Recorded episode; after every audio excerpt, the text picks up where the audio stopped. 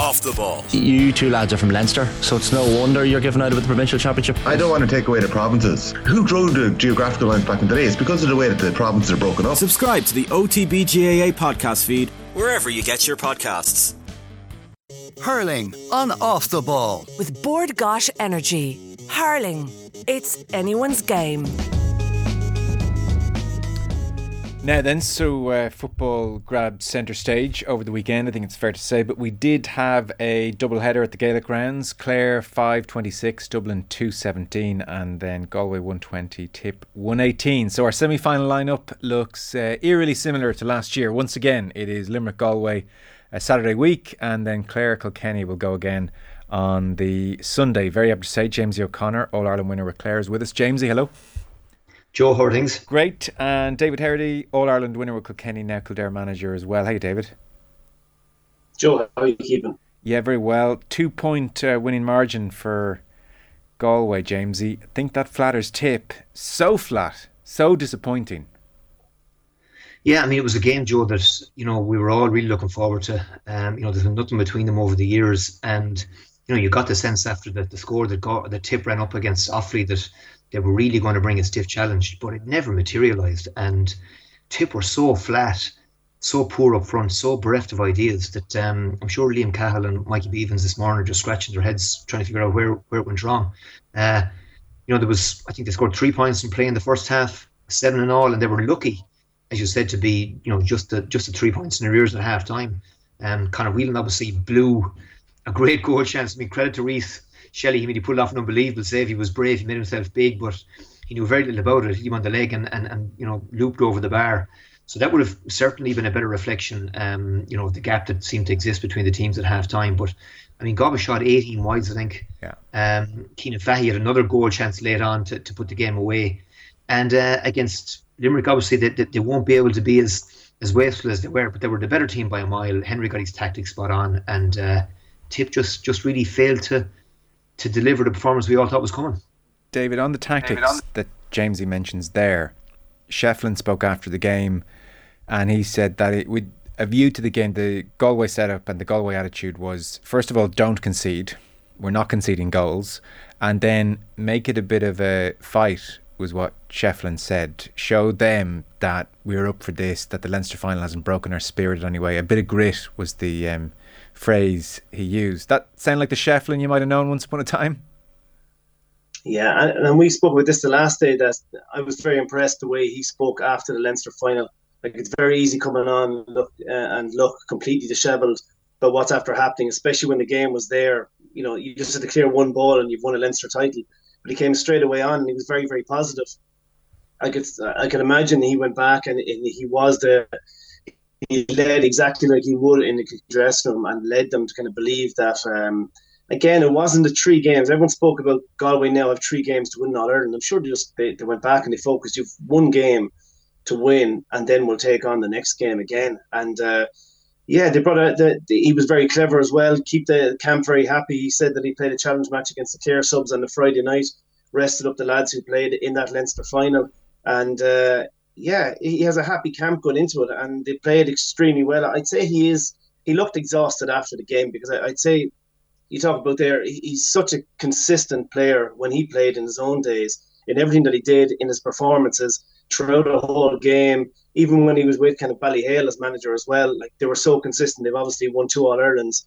I think he won every single. He won a, a, every single league club, Leinster and All Ireland with Ballyhale that he took on, and now all of a sudden he's with a Galway team that even when they're eight points up, when they're 12 points down against Dublin, they can come back. When they're eight points up against Tip, they nearly blow it. So he's, I think he's just waiting for that one performance when they can get like 70 minutes out of themselves and just really see where they're at. Yeah. James, he's not the first manager that's trying to imbue Galway with some consistency. So easier said than done. But in fairness to them, they turned up, and, and like you get a real sense now, not least because it's Limerick in a semi final, but also because they really should have put Tipperary to the sword and, and much earlier in this game. Um, they'll be going in there feeling very much as underdog again and with a lot to prove. I don't really know what you're meant to do when you've been wasteful, Jamesie. It's not like any forward goes out to be wasteful. I mean, here, lads, next time finish the chance doesn't seem like the most helpful advice. No, and and I mean it's a bigger issue if you're not if you're not creating the chances, Joe. And I mean Tip couldn't seem to get any couldn't seem to get Jake Morris on the ball at all early on. I mean, you know, Anthony was getting was 50-50. And the really impressive thing from I suppose Galway and Henry's perspective was was how sound and solid they were defensively. Um, you know, I mean, obviously the, the, the goals they can see in the Leinster the Leinster final, you could have driven a bus through the heart of that Galway defence at at times, and and obviously they were they were keen that whatever else they were going to they were going to be hard to break down, and effectively, you know, it, it seemed as if both teams kind of had an extra defender at the back, and Carl Mannion sat really deep. I mean, I was sitting kind of just on that kind of 45 meter line and he was at times he was nearly playing just behind the half back line he'd taken one side of the field away. And, and he got on, a, on, a, on an amount of ball. And he's the guy you want distributing because you know more more often than not he'll make he'll make good use of it um, why, so yeah why, I mean why, why, did no one spot that and say let's sit in Mannion for a few minutes and take him out of the game in possession well I think again like t- Tip uh, probably had their own concerns at the other end I mean I thought for example in Ennis like when Clare ran at that Tip defence um, they caused them real problems and looked like they could get goals. Cork looked like like they could get goals. I mean, you know, Ronan Maher. I mean, you know, the, the, a lot of the other defenders. Um, you know, Michael Breen has paces, but outside of Cathal Barrett, you, you just sense Brian O'Meara isn't exceptionally quick. They're good hurlers, really good guys on the ball, um, and good coming forward, but not not blessed with blinding pace when they're when, when they ran it. And Barrett to me didn't look either like he was 100% fit. I mean, certainly he didn't hit the levels that that he you know you'd normally you'd normally expect from him. So I think Tipper and Liam were probably you know quite happy um, you know to have that kind of extra defender and that safety valve at the back um, at the back as well. But that's grand when you're ahead. Mm. It's a different story when you're chasing the game, and and that's why yeah, definitely I thought the Tip had to had to try to. Um, you know, do a better job of engineering more space up front. And it was really, as I said, only late on, Joe, you know, when they started getting some ball into Jake Morris, mm. um, you know, he won a couple of frees and he was held scoreless and he's been their best forward all year. That they finally started to kind of get some kind of traction up front, and the goal gave them a lifeline that they didn't really deserve. And and you're saying, how is it possible? There's only there's only a point in this with with, with, with you know less than ten minutes left on the on the clock. But I think look, credit to Galway, they they saw it out, and I mean, you know, Tom Monaghan came off the bench, got three really crucial scores. I thought Evan Niland you know, got on a lot of ball and was taking taking the right option. You know, didn't always shoot, and he's a shooter. You know, laid laid off the ball to guys in better positions. Cianan Fahy got two points. Should have had a goal when Mannion teed him up later on with a brilliant pass.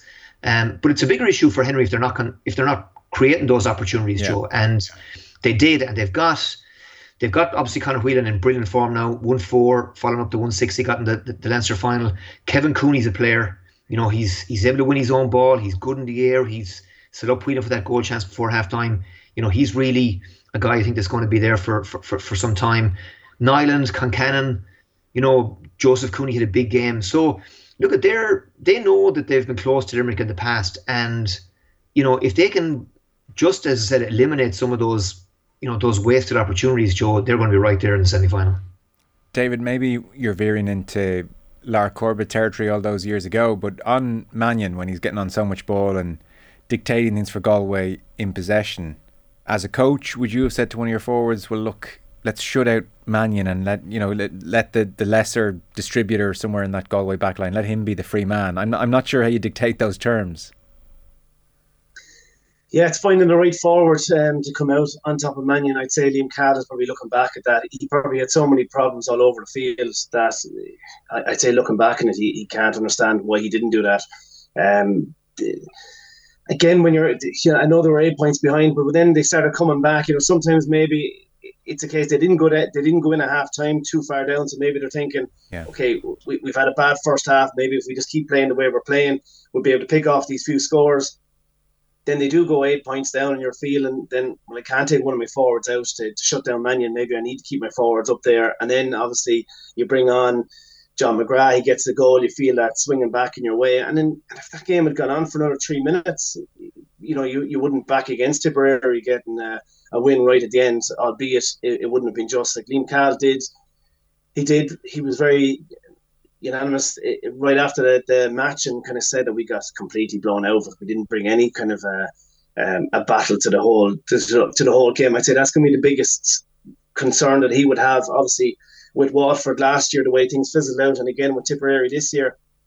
But again, I don't like it's in a way it's not really fair. The Munster Championship the Leinster Championship, is not fair. Like the Leinster teams can sleepwalk their way into a Leinster final, the Galway and Kilkenny, get themselves right for that. They have one good crack off it, and then they can get themselves right for an All Ireland quarter final if they lose it.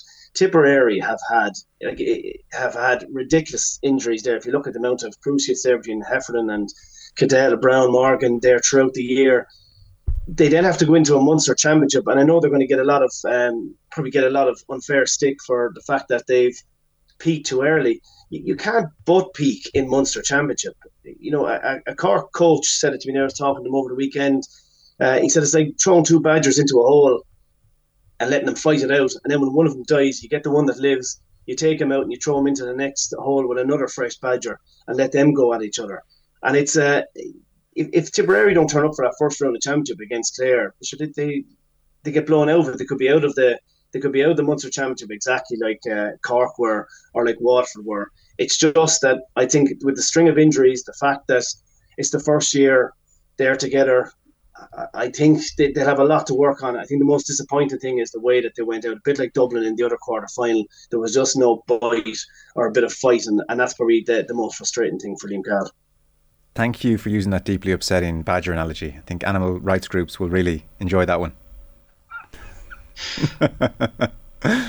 um, uh, there was there was a point you made there about um, the peaking, which is so interesting because Liam Cahill's getting it from everyone, uh, David, and, and and I guess you're at the business end of trying to prep a team. So people are saying, well, Cal you know, lightning has struck twice here. First Waterford, now Tip. You start seasons well, and then here we are. It, it kind of fades into nothing. Like it, it, they had the three weeks before the Offaly game by dint of uh, making a mess of the Waterford game at the end of Munster. Liam Sheedy was saying last night that they had trained really hard, David, in November and December, and then you're into league. And as you said, Munster is very unforgiving. I don't know. I, I actually couldn't work out. Geez, I wonder if they trained really, really hard in these three weeks before the Offaly game and overdone it, or have they are they are they undercooked, or it's just more a more prolonged fatigue because November is a long time ago. We we probably don't quite have all the answers until we're in the camp. Would you have a sense? Do you think? Listen to your initial answer. My sense from you is it's just fatigue. It's just they've had to go to the well week in week out on top of the league. It is. It's and that's it. Like even even that extra game against Offaly is just exhausting because you still have to go through all your work, the mental preparation that week, working on analysis, getting everything right. You, know, lads died trying to build themselves up, the nerves, getting through the game. It was in miserable conditions. Obviously, picking up a few extra knocks as well.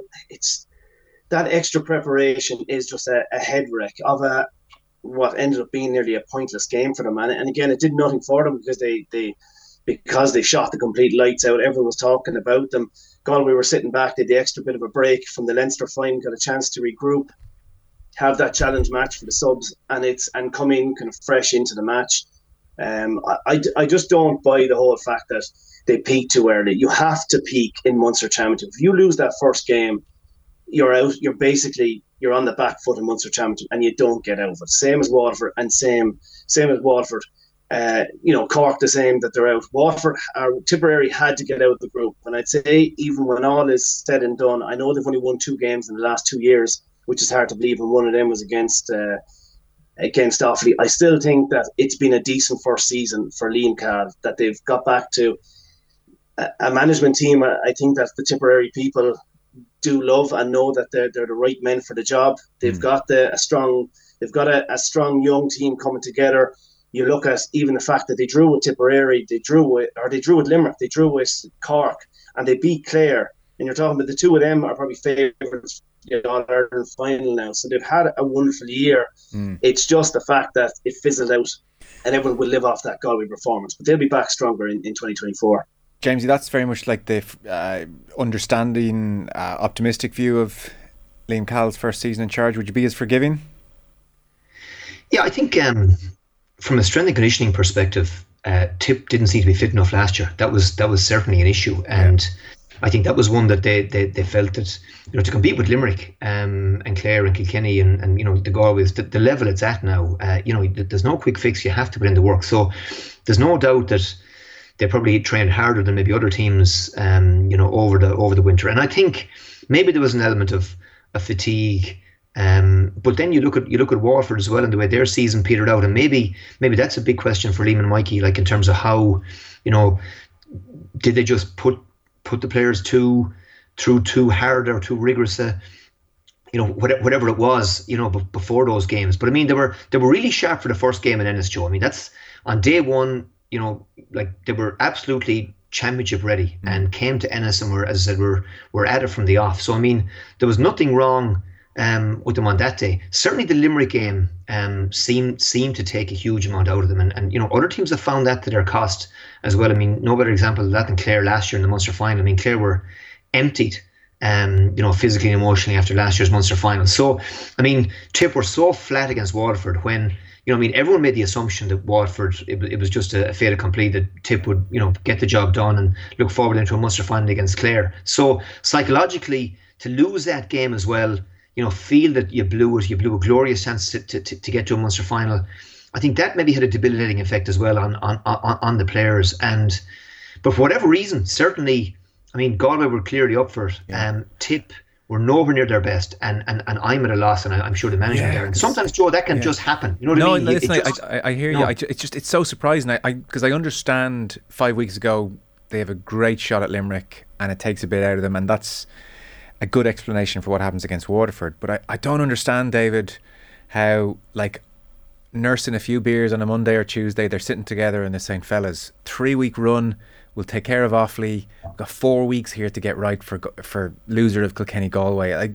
That that part I don't understand how they could just be so flat. And and again, I'm asking you to go inside the camp and explain what happened, but I don't know. I, I just think it's enough time to get yourself up, uh, get yourself up for it. It's a bit of a mystery it can be it, it, it could be a simple case of going back and, and realizing the training schedule. I don't know. It, yeah. They could have over. They could. They might have overdone it. But that's that's what every team is different. They could have done the same thing with you know Waterford two years ago or three years ago. They got to an All Ireland final, and, and, it seemed to work. It's just if this is a young team, if you're if you go back and, and just say you do a certain amount of training with a team, and all of a sudden you lose all those lads we spoke about there with the cruciates, and yeah. and even Shane McCallan and enough injuries there throughout the year, and even the concussion there with Cathal Barrett there, you could do the exact same training with a team from one year to the next, but different players and younger players could exhaust them more it could be it could be a case that they have to go back and kind of look at it and go, Jesus, right, we need to kind of taper back a little bit more next mm. year.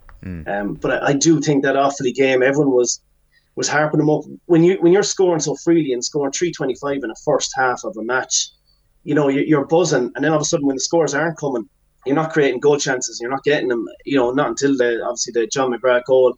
That does seep the confidence out of you as well. Um, that that you're not scoring as freely. But I think Galway have to deserve massive credit for like we again, James, you said there about driving the bus down to the the, the, the middle of Galway. They were outstanding in the way that they defended on uh, on Saturday. Like any time at all the ball went into the full back line, you had the half back line straight away coming back and cutting off the D. They didn't create any goal chances. They were extremely well set up. They barely got a, a shot on goal. I can't remember Éanna Murphy having to, to pull off anything really, anything decent uh, save wise. And the only goal that went in was a small bit of a mix up there between Gearóid and himself. They weren't too sure whether the, the actual the splice shot was going to land all the way into the keeper or not. So I think Galway deserve massive credit for the energy. I, I thought I thought work rate wise, if you were asking again, you, you spoke about Henry Shefflin. Yeah. He was just known for the amount of work that he did out on the field and driving everyone else along. And I thought that the Galway forward were absolutely outstanding. The way that they closed down the Tipperary backs, around midfield as well. The amount of hooks that they got in and turnovers that they got in, I thought Tip didn't bring any physicality to it hmm. until, ironically enough, when they got that goal and turned over Gearóid McInerney when he was coming out and then set up the goal. Yeah. I thought this Galway were up for Tip weren't. So Jamesie, let's let's uh, kind of glance ahead to Limerick Galway then. Absolutely, everybody in agreement. Galway's work rate was excellent. In terms of quality, though, like I, I was very disappointed with the game. I was a bit like everyone looking forward to it. There was probably a period in the first half where Galway were pretty aimless in possession, uh, gifting balls to Noel McGrath. He a few pot shots, they go wide. It was just, just what you know. You're thinking this hasn't really caught fire. And then you've mentioned the conversion rate, the 18 wides, the the number of goal chances they didn't put away. I just thought, like in, in quality terms, they're going to have to be so much better against Limerick. So I don't know how much how much to read into uh, Saturday beyond. There's a bit of life in them, whatever about the quality. I know, and I think Saturday was you know was all about get all about the result. It was about going to Limerick, you know, obviously putting the Leinster final loss behind them, the manner of it, and, and, and just taking care of business. And and they did that. And I mean, in, in, in, many respects, Joe, it's a far better place to be heading into. If they'd shot the lights out and beaten Tip by 15 points, to be you know talked up about, mm. uh, you know, been favourites to beat Limerick and all the injuries Limerick have and so on. So I think it's a good place to be. That they know themselves that. Yeah, there's no way you can be that inefficient um, against Limerick because they, they simply just don't give you those same opportunities, you know. So I think it's a good place to be in. In terms of an at the game, Joe, it was just yeah, we were all looking forward to this, and the wides just sucked all the energy out of the ground because right. I think Galway had nine, eight or nine in the first half. Noel McGrath had those three long range efforts in a row yeah. early on. That, that like that normally doesn't happen. I mean, normally he's money for those, and you know I think he he he'd another wide, and, and then he was taken off, and it just wasn't his day. Jason Forde then Noel set him up with a brilliant ball over the top. You know that he came in from the right hand side, Joe, and he, he flashed that shot just past the post. That was the one good goal chance that Tip um, the Tip created early in the second half and had that gone in, it might have it might have sparked him into life. But um, yeah, from a Galway perspective, all about the result. Loads to work on, loads to improve. And Limerick, I mean, they've played Limerick enough often enough now to know, um, you know, and there's enough evidence there. Uh, you know, from this year's Munster campaign, you know, the games obviously Galway have played in the league even this year. In terms of, you know, what what what are the teams that have have taken Limerick to the line? Like, what what what have they done well? Where's you know where have they where have they made those marginal gains? And, you know, like Limerick, you know, in the past has been pick your poison. Um, you know, if you if you you know if the half back line sits, Morrissey, Hegarty, and whoever else, Cian Lynch, just you know score eight or nine points from the half forward line and, and, and beat you that way. Um, if you follow those guys out the field and leave 80 or 90 yards of space in front of Gillane and Flanagan, they're the ones likely to to beat you. So, you know, it's it's it's a matter of Galway now deciding, you know, okay, what did Clare do when they beat them earlier on? What did they do in the Munster final? Because Clare had the opportunities to win that game in the Munster final. And what did we do well last year? What did we not do well last year? And there's there's there's plenty of information and and knowledge and and plans that that certainly Galway um Galway can can address. And I, I like Galway at their best, Joe um, you know, are they good enough to beat Limerick? Uh, I, I think they are because Limerick, without Hannon now, we don't know where Cian Lynch is at. Yeah. Um, Sean Finn is obviously gone. You know, they'll, they'll have to rejig things at the back, whether Dan Morrissey goes to six and Richie English comes in. Um, but certainly their reserves are, are going to be tested um, more than they have. And Galway will see this now as a glorious opportunity, given that Limerick, okay, they're winning these games, but you know, the Munster final is that I went under the bonnet, Joe, and Clare had the opportunities to win it. Um, and, and just, you know, Clare probably had 20 chances that they didn't take. And Galway, that, that's what happened Galway on Saturday night. So correct that, and they're not going to be too far away. David James, you outlined some of the tactical decisions Shefflin will have to make. What way do you think he'll go against Limerick? I think the fact that Declan Hannon is missing is gives them a massive chance.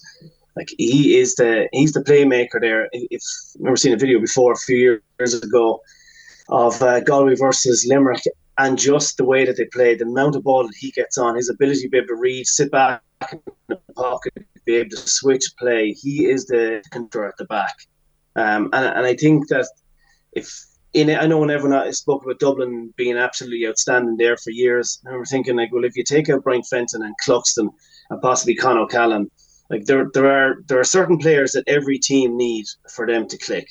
And if you were to look down through, um, if you were to look down through the Limerick team, you would straight away say Lynch, Sean Finn, and Declan Hannon. Straight away, those are kind of three out of maybe the top five lads you would take out to say that straight away that they would be uh, definitely weakened. Or you know, even you look back in the year, Kenny lost the, the five in a row. Brian Hogan was out at centre back. Shefflin was playing with Cruci at centre forward. You take out some of the key pillars out of your team you're not going to be as strong. It just gives Galway a little bit of hope. I still don't think that there's enough consistency out of the forwards. If uh, Limerick managed to, keep Conor Whelan quiet, obviously he's had two outstanding games.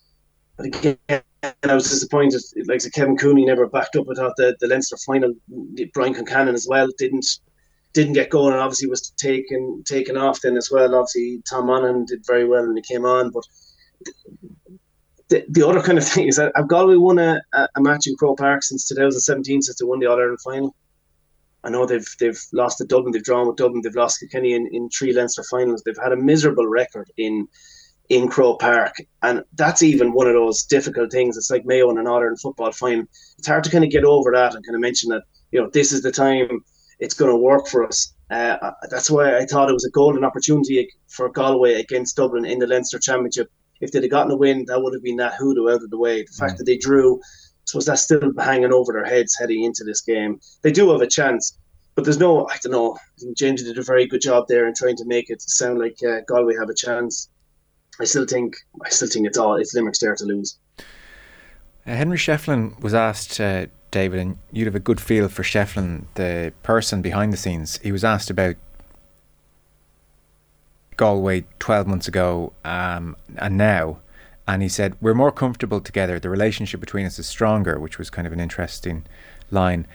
Uh, Shefflin as a presence around the camp, and I know it's different, Shefflin as a player and manager are very different roles, but what was your sense of Shefflin, the person around the Kilkenny camp? Was he uh, very much the spiritual leader around the camp, or just one of the lads, or a man apart?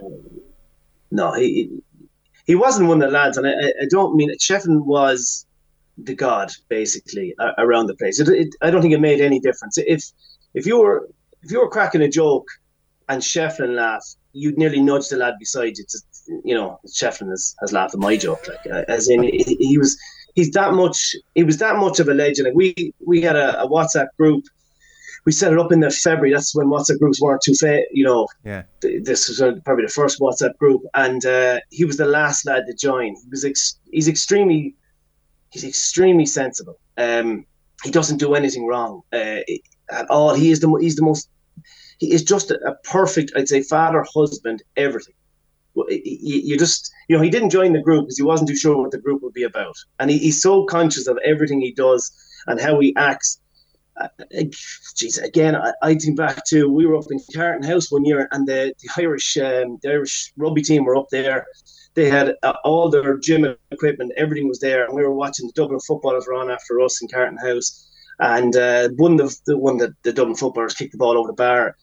I remember getting it and then seeing that the Irish tent was open, and uh, behind the goal. Now that had absolutely every single Irish bit of gear, had between medicine balls and between uh, jerseys, the works, and we, uh, I, suppose, made a comment and kind of go, "The tent is open, lads." So we, we got a few. It was Kellogg's Rice Krispie, those bars anyway, and we were happy enough with it. And everyone went away, and we had our meal.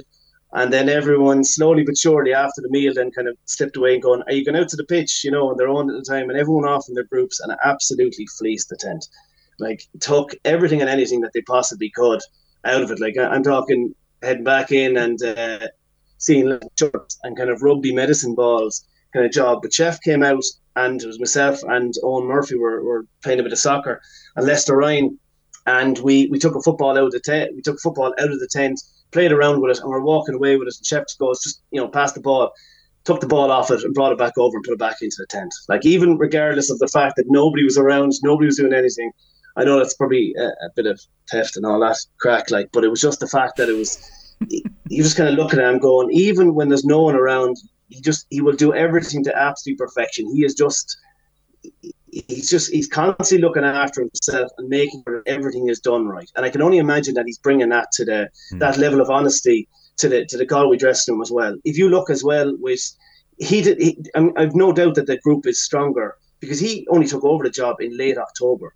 Like to take over an intercounty team in late October is I remember just thinking because he had still had a club uh, semi final with Thomastown coming up. He would have to ring at least I'd say 45 people for a backroom team of about 30. And then he'd have to ring about 70 players to try and get his 45 players together. By the time all that's in and together, you're looking at Christmas. You don't have a preseason whatsoever. He has nothing there really together. And then you're straight away into league and then championship. And the way everything is condensed, he probably had about six decent months. And by the time he actually got to know them and got to know their families, and there's so many things as a manager, you have to know what lads are doing in college if they're married, if they have girlfriends, what the the the, the mental side of things. But lads, geez, if, if they've had, they need to talk to the psychologist. Their injuries, it, it's just such an, a, a, a, a, massive amount of workload he would have had to take on last year mm. and not have a chance to go to any really any of the club games whatsoever again. Um, and, and have a proper look at what's available in Galway and see the lads that were actually working. Some lad might shoot 110 in a club game and everyone's telling you how good he is, but for Shefflin to go and see him and kind of go, he doesn't work off the ball, he's grand free taker, but there's all these little things that he would have had a proper pre-season. That's why I was so disappointed from that he didn't win the Leinster final. Just I'd be disappointed for him more than obviously Galway. I, I don't care there, but it's it's I know how much he puts into it. I know the kind of person he is, and uh, I've no doubt that the Galway lads will put in an incredible performance for him. And well, there is a degree of water under the bridge about this question, but I'd just be curious, given your your great sense of him, the decision to manage Galway against a Kilkenny and then for the whole Cody handshake thing to blow up the way it did, what effect would all that have had on him? It's, it sounds like you would have just hated all of that wattage and noise around all that. Yeah, absolutely hated it. Yeah, it, it would because it's like he's had a very tough. He's had a very tough, you know, two years. Like with Paul passing away, his brother as well. Like that, that is massive. Like that's yeah. And for him to be have, and again, he has he has such a, a, young family. He has five kids as well, and to be driving three hours up to Galway and back, and obviously have that bereavement in the middle of it, and then all of a sudden, then to to have kind of that handshake, someone that I've seen as a as a very much a, a massive figure in his life for his whole senior intercounty career, for that person to kind of treat him in the way that he did and bring that kind of negative attention on him so close after a bereavement.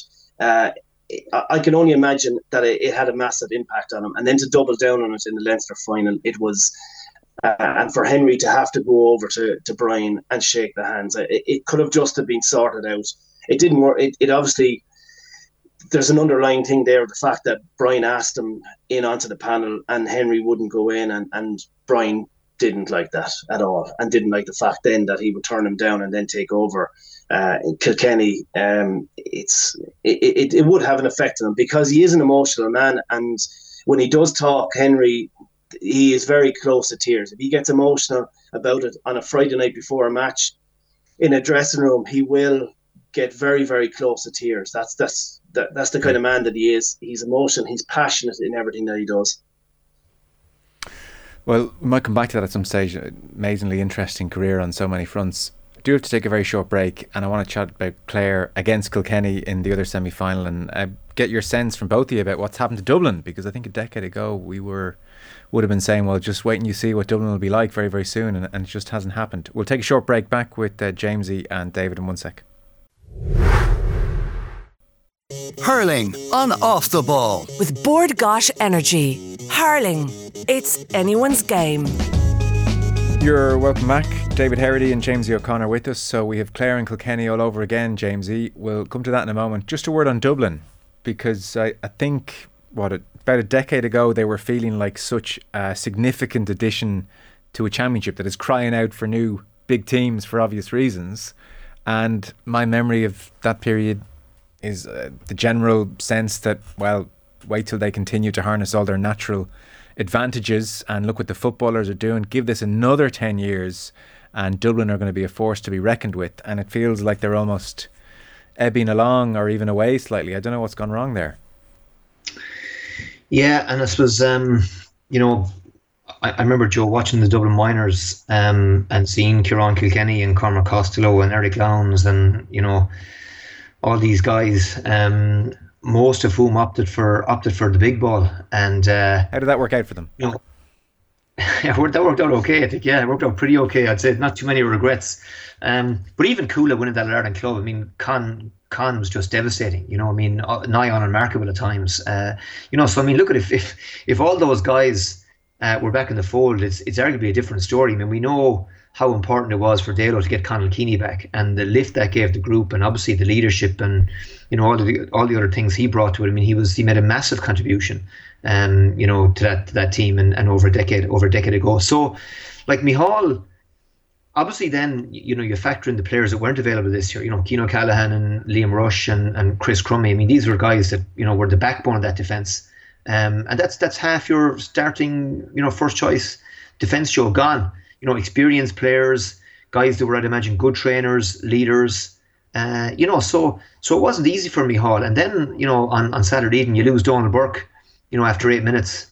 Um, you know, missed the first free. Looked like he slipped as he was taking the first free. He got a chance shortly after it. Again, slipped or lost his footing as he as he was about to shoot. Both chances that you'd normally expect him to nail, they didn't go over. Then he's hobbling off the pitch, and I'd say from a from a player's perspective, I mean Dublin probably knew look they needed everything to go right. They needed Donal Burke on the field if any chance against Clare, and maybe a little bit of the heart went out of them. Um, you know, to see you know your marquee forward, the guy that's really stepped up for the last couple of years, to be honest about it, and, and, and done the bulk of their scoring. I mean, lethal from place balls and you know good from play as well. So he was to lose him was a grievous blow, but uh, you know certainly Joe they, they they appear to be you know, plateauing. Mm. Um, now, look, it did well this year, obviously, to, to, to you know beat the third place team, make it to the quarter final. Um, but tactically, I think Micheál will look back and say, yeah, look, we got it wrong here. I mean, the man marked Tony Kelly, Paddy Doyle picked him up. You know, he's athletic, but Tony started thinking centre forward, and it meant then that when he moved and Paddy went with him, you could have driven a fleet of lorries, not to mind a bus, to the heart of that Kilkenny defence uh, or to that Dublin defence. And David Fitzgerald I mean, in his athleticism, um, he came down the middle time after time that first half. He set up Tony's second goal, set up um, Mark Rogers' goal, got a couple of scores, and and, and arguably could one of, one of those could have been another goal scoring chance. So, um, yeah, combination things, but certainly they don't seem to have the same talent coming through. I mean, that you know they haven't been contesting an Ireland minor finals or Ireland minor semi-finals, uh, and you know while they've got a lot of good players, decent players, they don't have the elite players or enough of them that you need to win. Uh, you know, to win the big um, the big prizes, and that's that's obviously an issue. And Micheál, you know, had them competitive. I mean, they were competitive against Kilkenny. Obviously, they were really competitive against Galway, but Clare were up for uh, on Saturday, and um, and Clare played well. Um, and and look at it was really positive. I mean, I thought from a forwards perspective, they looked dangerous. They looked like they could get goals. Um, but like you know, at the same time, Dublin were so flat you can't read anything into it because it's obviously a much different challenge. Um, you know, two weeks away. Yeah. And Clare have big ground to make up. Herity was talking us up last year, Joe, or a, a few minutes ago there. I, I didn't get into to take him up on it, but talk about a Clare Limerick on Ireland. it was two twenty six to twenty points last not last year, one seventy to six points at half time. Now, listen, don't get me wrong, Clare in a way better place. Um, in terms of you know, I said this to you the last time I think I was on the, the Munster final took such an emotional physical toll last year. That's certainly not the case this year. Um, you know, the players, I think, you know, learned a lot from that. Uh, they're in a much better place physically and mentally. But the injuries are a concern. And we didn't have John Connor last year, and, and you know, he was sorely, sorely missed. Conor Cleary, obviously, I'd imagine he's a major doubt. At best, it's touch and go, and, and he'll have obviously nothing or very, very little done. Conlon went off with a really bad knock. I'm hoping that he'll be okay. Dave McInerney's carrying a knock.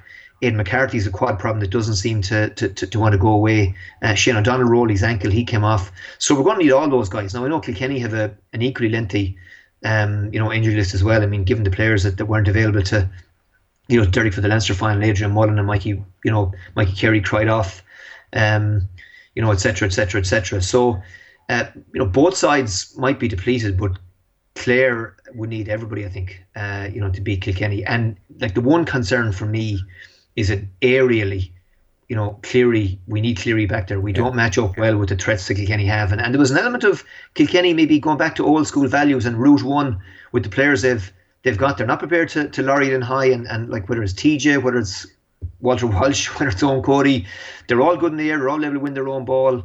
And um, we're not blessed with, you know, like, you know, you take the weekend, Darragh Lohan made his made his championship debut um, but Seadna Morey, Paul Flanagan, Rory Hayes, none of those guys are six feet three. Mm. Um, you know, and, and, and you know, aerially dominant, you'd say. You know, they're all good players in their own right. So that that would be a concern for me. So we're going to need all all those guys that weren't available or, or, or that we lost at the weekend back for uh, for two weeks' time.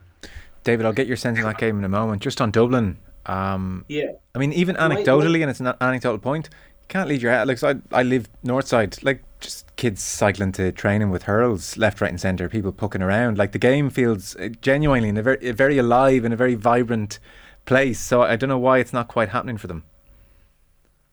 It is, and if if you look at uh, their club championship, it's probably the most exciting club championship. I'd say arguably in the country. It's it's it's so competitive between Crokes and the Fianna and Cuala and Bowden, and then you've kind of Vincent's, Luke and Brigid's kind of just off that as well. It, it's for me the the reason why Dublin haven't progressed is simply they, they haven't had consistency of management. Um, it's obviously Anthony Daly left. They brought in Ger Cunningham. I came in in Ger's final year as as goalkeeping coach. He'd brought me in, so I, I kind of just have a small bit of background, kind of knowledge on what was going on there. Uh, I think Ger's philosophy was to he probably needed maybe a, term, maybe three, four years to try and bring this Dublin team through and to try and develop the young lads. And even if you looked at it, he would have brought in the likes of Derek Gray and Fergal Whiteley there, Conor Burke, lads who would have been playing there the weekend. He was the one who first introduced them in and onto the panel, and he had a senior panel. He had a second team as well of kind of between the between the 21s and weren't quite senior. He was managing that team, and then Johnny McGurk was also a selector there was over the under 20. So they had a conveyor belt and he had put it through a conveyor belt uh, there. I suppose the thing with Ger is that he, in order for him to probably have the, to put Dublin on the, on the pathway, he got rid of a few big names out of that squad. The likes of, uh, I suppose, Paul Ryan and, um, you know, Alan Nolan would have been another one there that, that went missing. That there's there are not that, that was that was asked to, to kind of leave the panel, and uh, I suppose between different things, then again, it it it, it didn't go well with kind of the, the interviews and kind of that th- things weren't great within the camp and so on. And, and obviously, people were talking of being toxic and septic, uh, the kind of atmosphere in there. Ger was then let go for one reason or another at the end of that year, and they brought in Pat Gilroy, who then brought back a lot of the older lads in onto the panel. And by all accounts, there was there was great vibes there that the lads were, you know, he brought back in the likes of Paul Ryan and Alan Nolan as well, and uh, and everything was going well, and he'd given everyone a chance, and he'd had the kind of the north, south, east, and west kind of the the those kind of uh, blitzes there before Christmas, and everyone was buzzing. And Jesus, the schedule! I remember it was something like he really kind of wanted to weed out who the good lads were and who weren't. And he was remember the January schedule was 27 trainings out of 31. Mm. I remember seeing one of the lads had the, the calendar with him one night, and uh, the problem was Pat did a very good first year, but then left because of his job. So now you're on to manager number three, and Mattie Kenny coming in in that in the third year. Mattie, who would have been second choice to Pat Gilroy, and then after Mattie's first year, 11 of Mattie's backroom team left. So now essentially you're starting again, yeah. heading into the fourth year. So all I, that I'm, I'm a bit, I'm a bit demoralised listening to you with that schedule there. Yeah. You know, you're heading into then COVID years, so there's no consistency in any kind of a training or getting together whatsoever. And then Mattie leaves, and now you're on to Micheál O'Donoghue. So if you're asking why they're not progressing, if you look at John Kiely or you look at Brian Cody or you know, even Brian Lohan. just look at those the, the, the, teams that were getting to last year's semi-finals. You're looking at a management team that are together that know each other, and like we spoke about there, Shefflin, getting to know the players. They just never really did. Dublin have never really progressed or had a, a steady management team together. That's why I think Micheál O'Donoghue was an excellent choice, but he's going to need.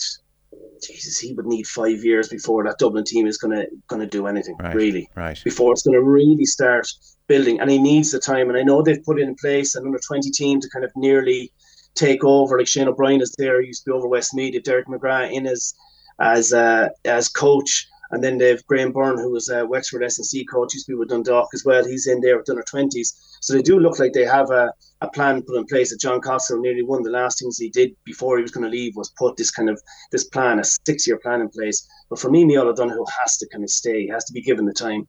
He was rock. James, he mentioned some lads there. You could add Mark Schutte to that. The Trollier left as well. Sean Moore, Sean Treacy, David Treacy, they're left. Liam Rush.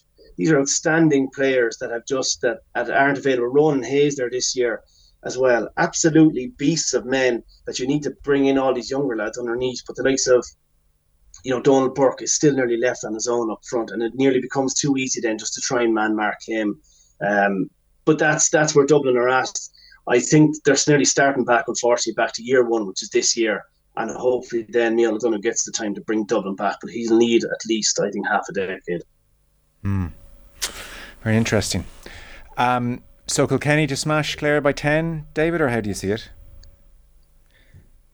I do think a lot depends on Jesus, if Mikey Butler can can mark Tony Kelly again, like, Jesus, he would do well for two, you know, twice in a row to be able to keep him quiet. Um, Adrian Mullen, I think, is massive. He's back gripping a hurl by all accounts, which is huge for Kilkenny. Um, the big thing for them then is do you kind of risk him in a semi final, knowing that if he gets a belt, he's missing a final?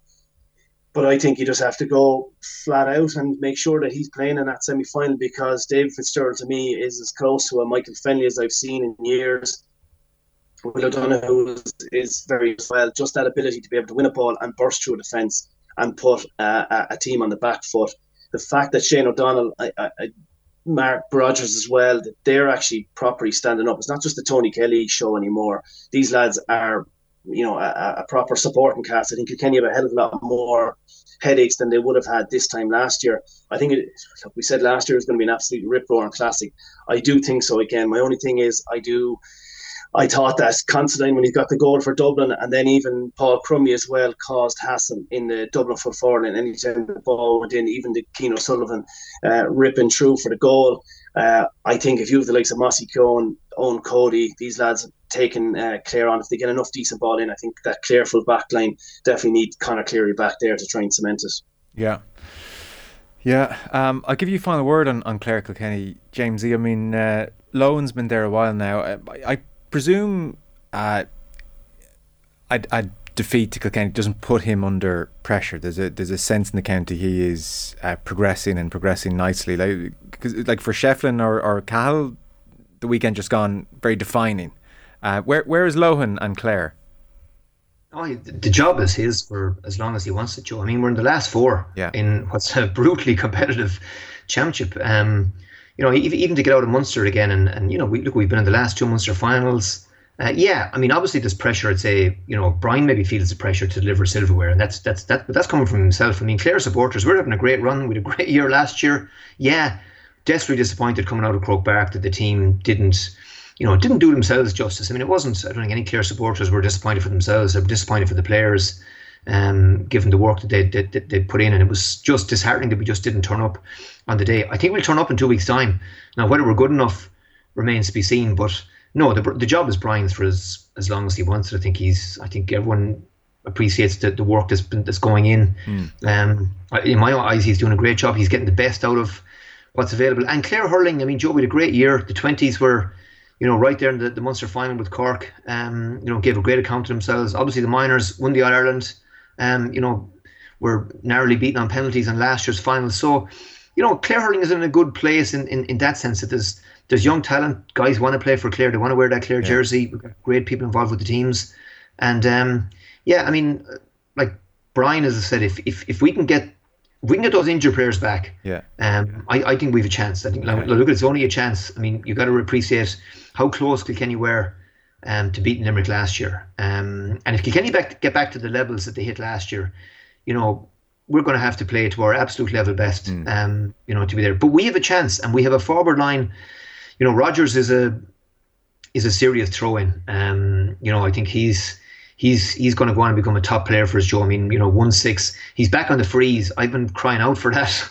You know, I think I think he's the most natural free taker now. Aidan McCarthy's done an okay job, but Rogers to me is just a guy that, that looks like a you know a 95% free taker. So, um, you know, he was on them at the weekend and, and, and you know, nailed five, missed one, I think. Uh, you know, but Tony Tony doesn't have to carry the, the whole load up front now. Shane's in good form. Peter Duggan, again, is a, is a handful. And, uh, you know, we've got guys who can come off the bench as well. David Reidy was back as well. He That was his first bit of action, Joe. So they got they got 20 minutes into him at the weekend. Shanahan came off the bench. Um, you know, so we have we have options, but unfortunately, it's at the back um, that we're going to need everybody. And as a Dave McInerney, mm. you know, not starting the weekend, John Conlon, obviously that knock, and Cleary, those guys you'd feel have to be available for Clare to win. It's good to hear there is that realism um, about Lohan and the job he's doing because you know it never takes long for Grumbles to start and off semi final again, and you know it's it's like Herity can't walk through Kildare after a bad weekend, you know. yeah, I, I, well, he can, he can speak for himself, but um, no, I mean, like does, every Clare team that took the field this year, Joe, um, you know, whether it was the minors, the 20s, uh, or the seniors, you felt these guys were given 100% for the jersey. Yeah. Um, and well and prepared tactically and no shortcomings and that, that side uh, of things. Ab- absolutely, you know, absolutely. And, um, and, you know, and Brian has put the infrastructure in place, you know, around the team to make sure that, you know, the players, you know, want for nothing, um, that everything is there. And that's not easy given, you know, the resources that Limerick in particular have, have available to them, you yeah, know, yeah. but, uh, yeah, he's, I, I, in my mind, he's, he's done a good job. Um, and but great now if we could if we could Yeah, you know no, it- get beyond the next hurl and, and, and have, a, have another crack at Limerick or Galway in the final. Absolutely, absolutely. Who'd be a manager, David? I suppose is the question. Yeah, I heard Billy Sheen there yesterday talking about a fifty-hour week, and I was trying to trying to work back in it after the Laois obviously got bet by down, Yeah. but it, it, it is it's Jesus, it's uh, Are you, do doing- need silverware. Are, are you doing a 40, 50 hour week, Wickle there, or were you?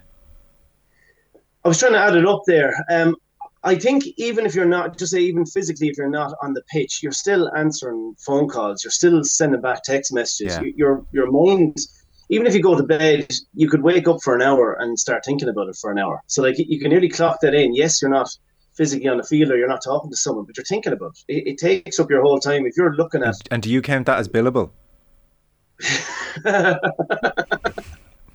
you're gone. It was last week, and now you're talking about paying managers, Joe. This is. Uh, we're on a slippery slope. I know, yeah. But I take the point. You're you're, preoccupied, I would think, for it. Ah, it is. It is. Um, I kind of said it there one day, uh, and I remember being at home. Said it like uh, I was. I was having a bit of, small bit of an argument with a player, and my mind was completely. I was at the sink. I was completely distracted by just what was I going to say to him the next night at training, because and I was fuming because we had a bit of an altercation, kind of just even a few words the, the night previous. I remember then watching my one and a half year old fall backwards down the stairs, like he went tumbling down. I had I just taken my eyes off him. And I remember just thinking, Jesus Christ, just get your head together, like. But mm. it's not. It, you're not present with your kids Yeah, even I'll when bet. you are at home. I'll bet. And like I have, I often play. Like I'm delighted when the kids go, "Do you want to have a game of hide and seek?" It's a three-year-old because I hide, and I hide for a while. Like I find a good place, and I have my phone with me, and I'll I'll start sending, I'll start replying mess, replying to messages and doing whatever I can, just just that they don't find me for those few minutes. And it's you, you feel so bad. Like even going to bed at night, I don't read, I don't read books.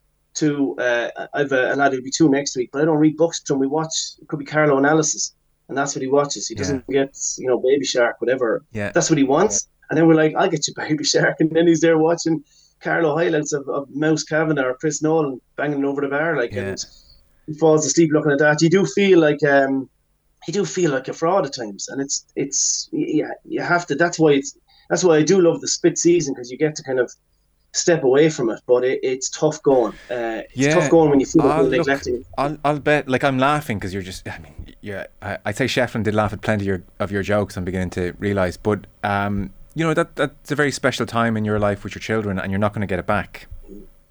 Yeah, everyone keeps saying that, yeah, and yeah, I, I and I said a story to to uh, so I was talking to the Kildare chairman yesterday, and uh, you know he, he was asking me was I disappointed. I, I kind of say I said disappointed that every year, you know, when it's your your birthday wish, uh, you're blowing out the candles. I have the same wish every single year, and that's I want my family to be safe for the year ahead.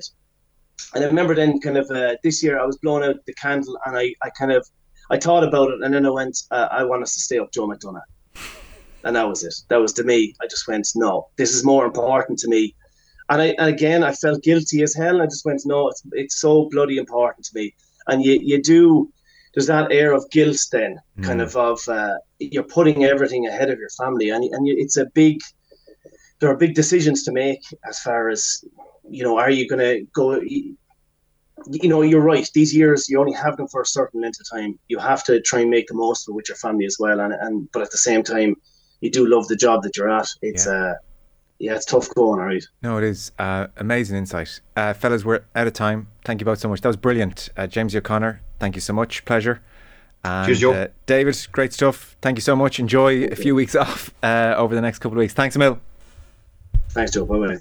Hurling on off the ball. With Bord Gáis Energy. Hurling. It's anyone's game.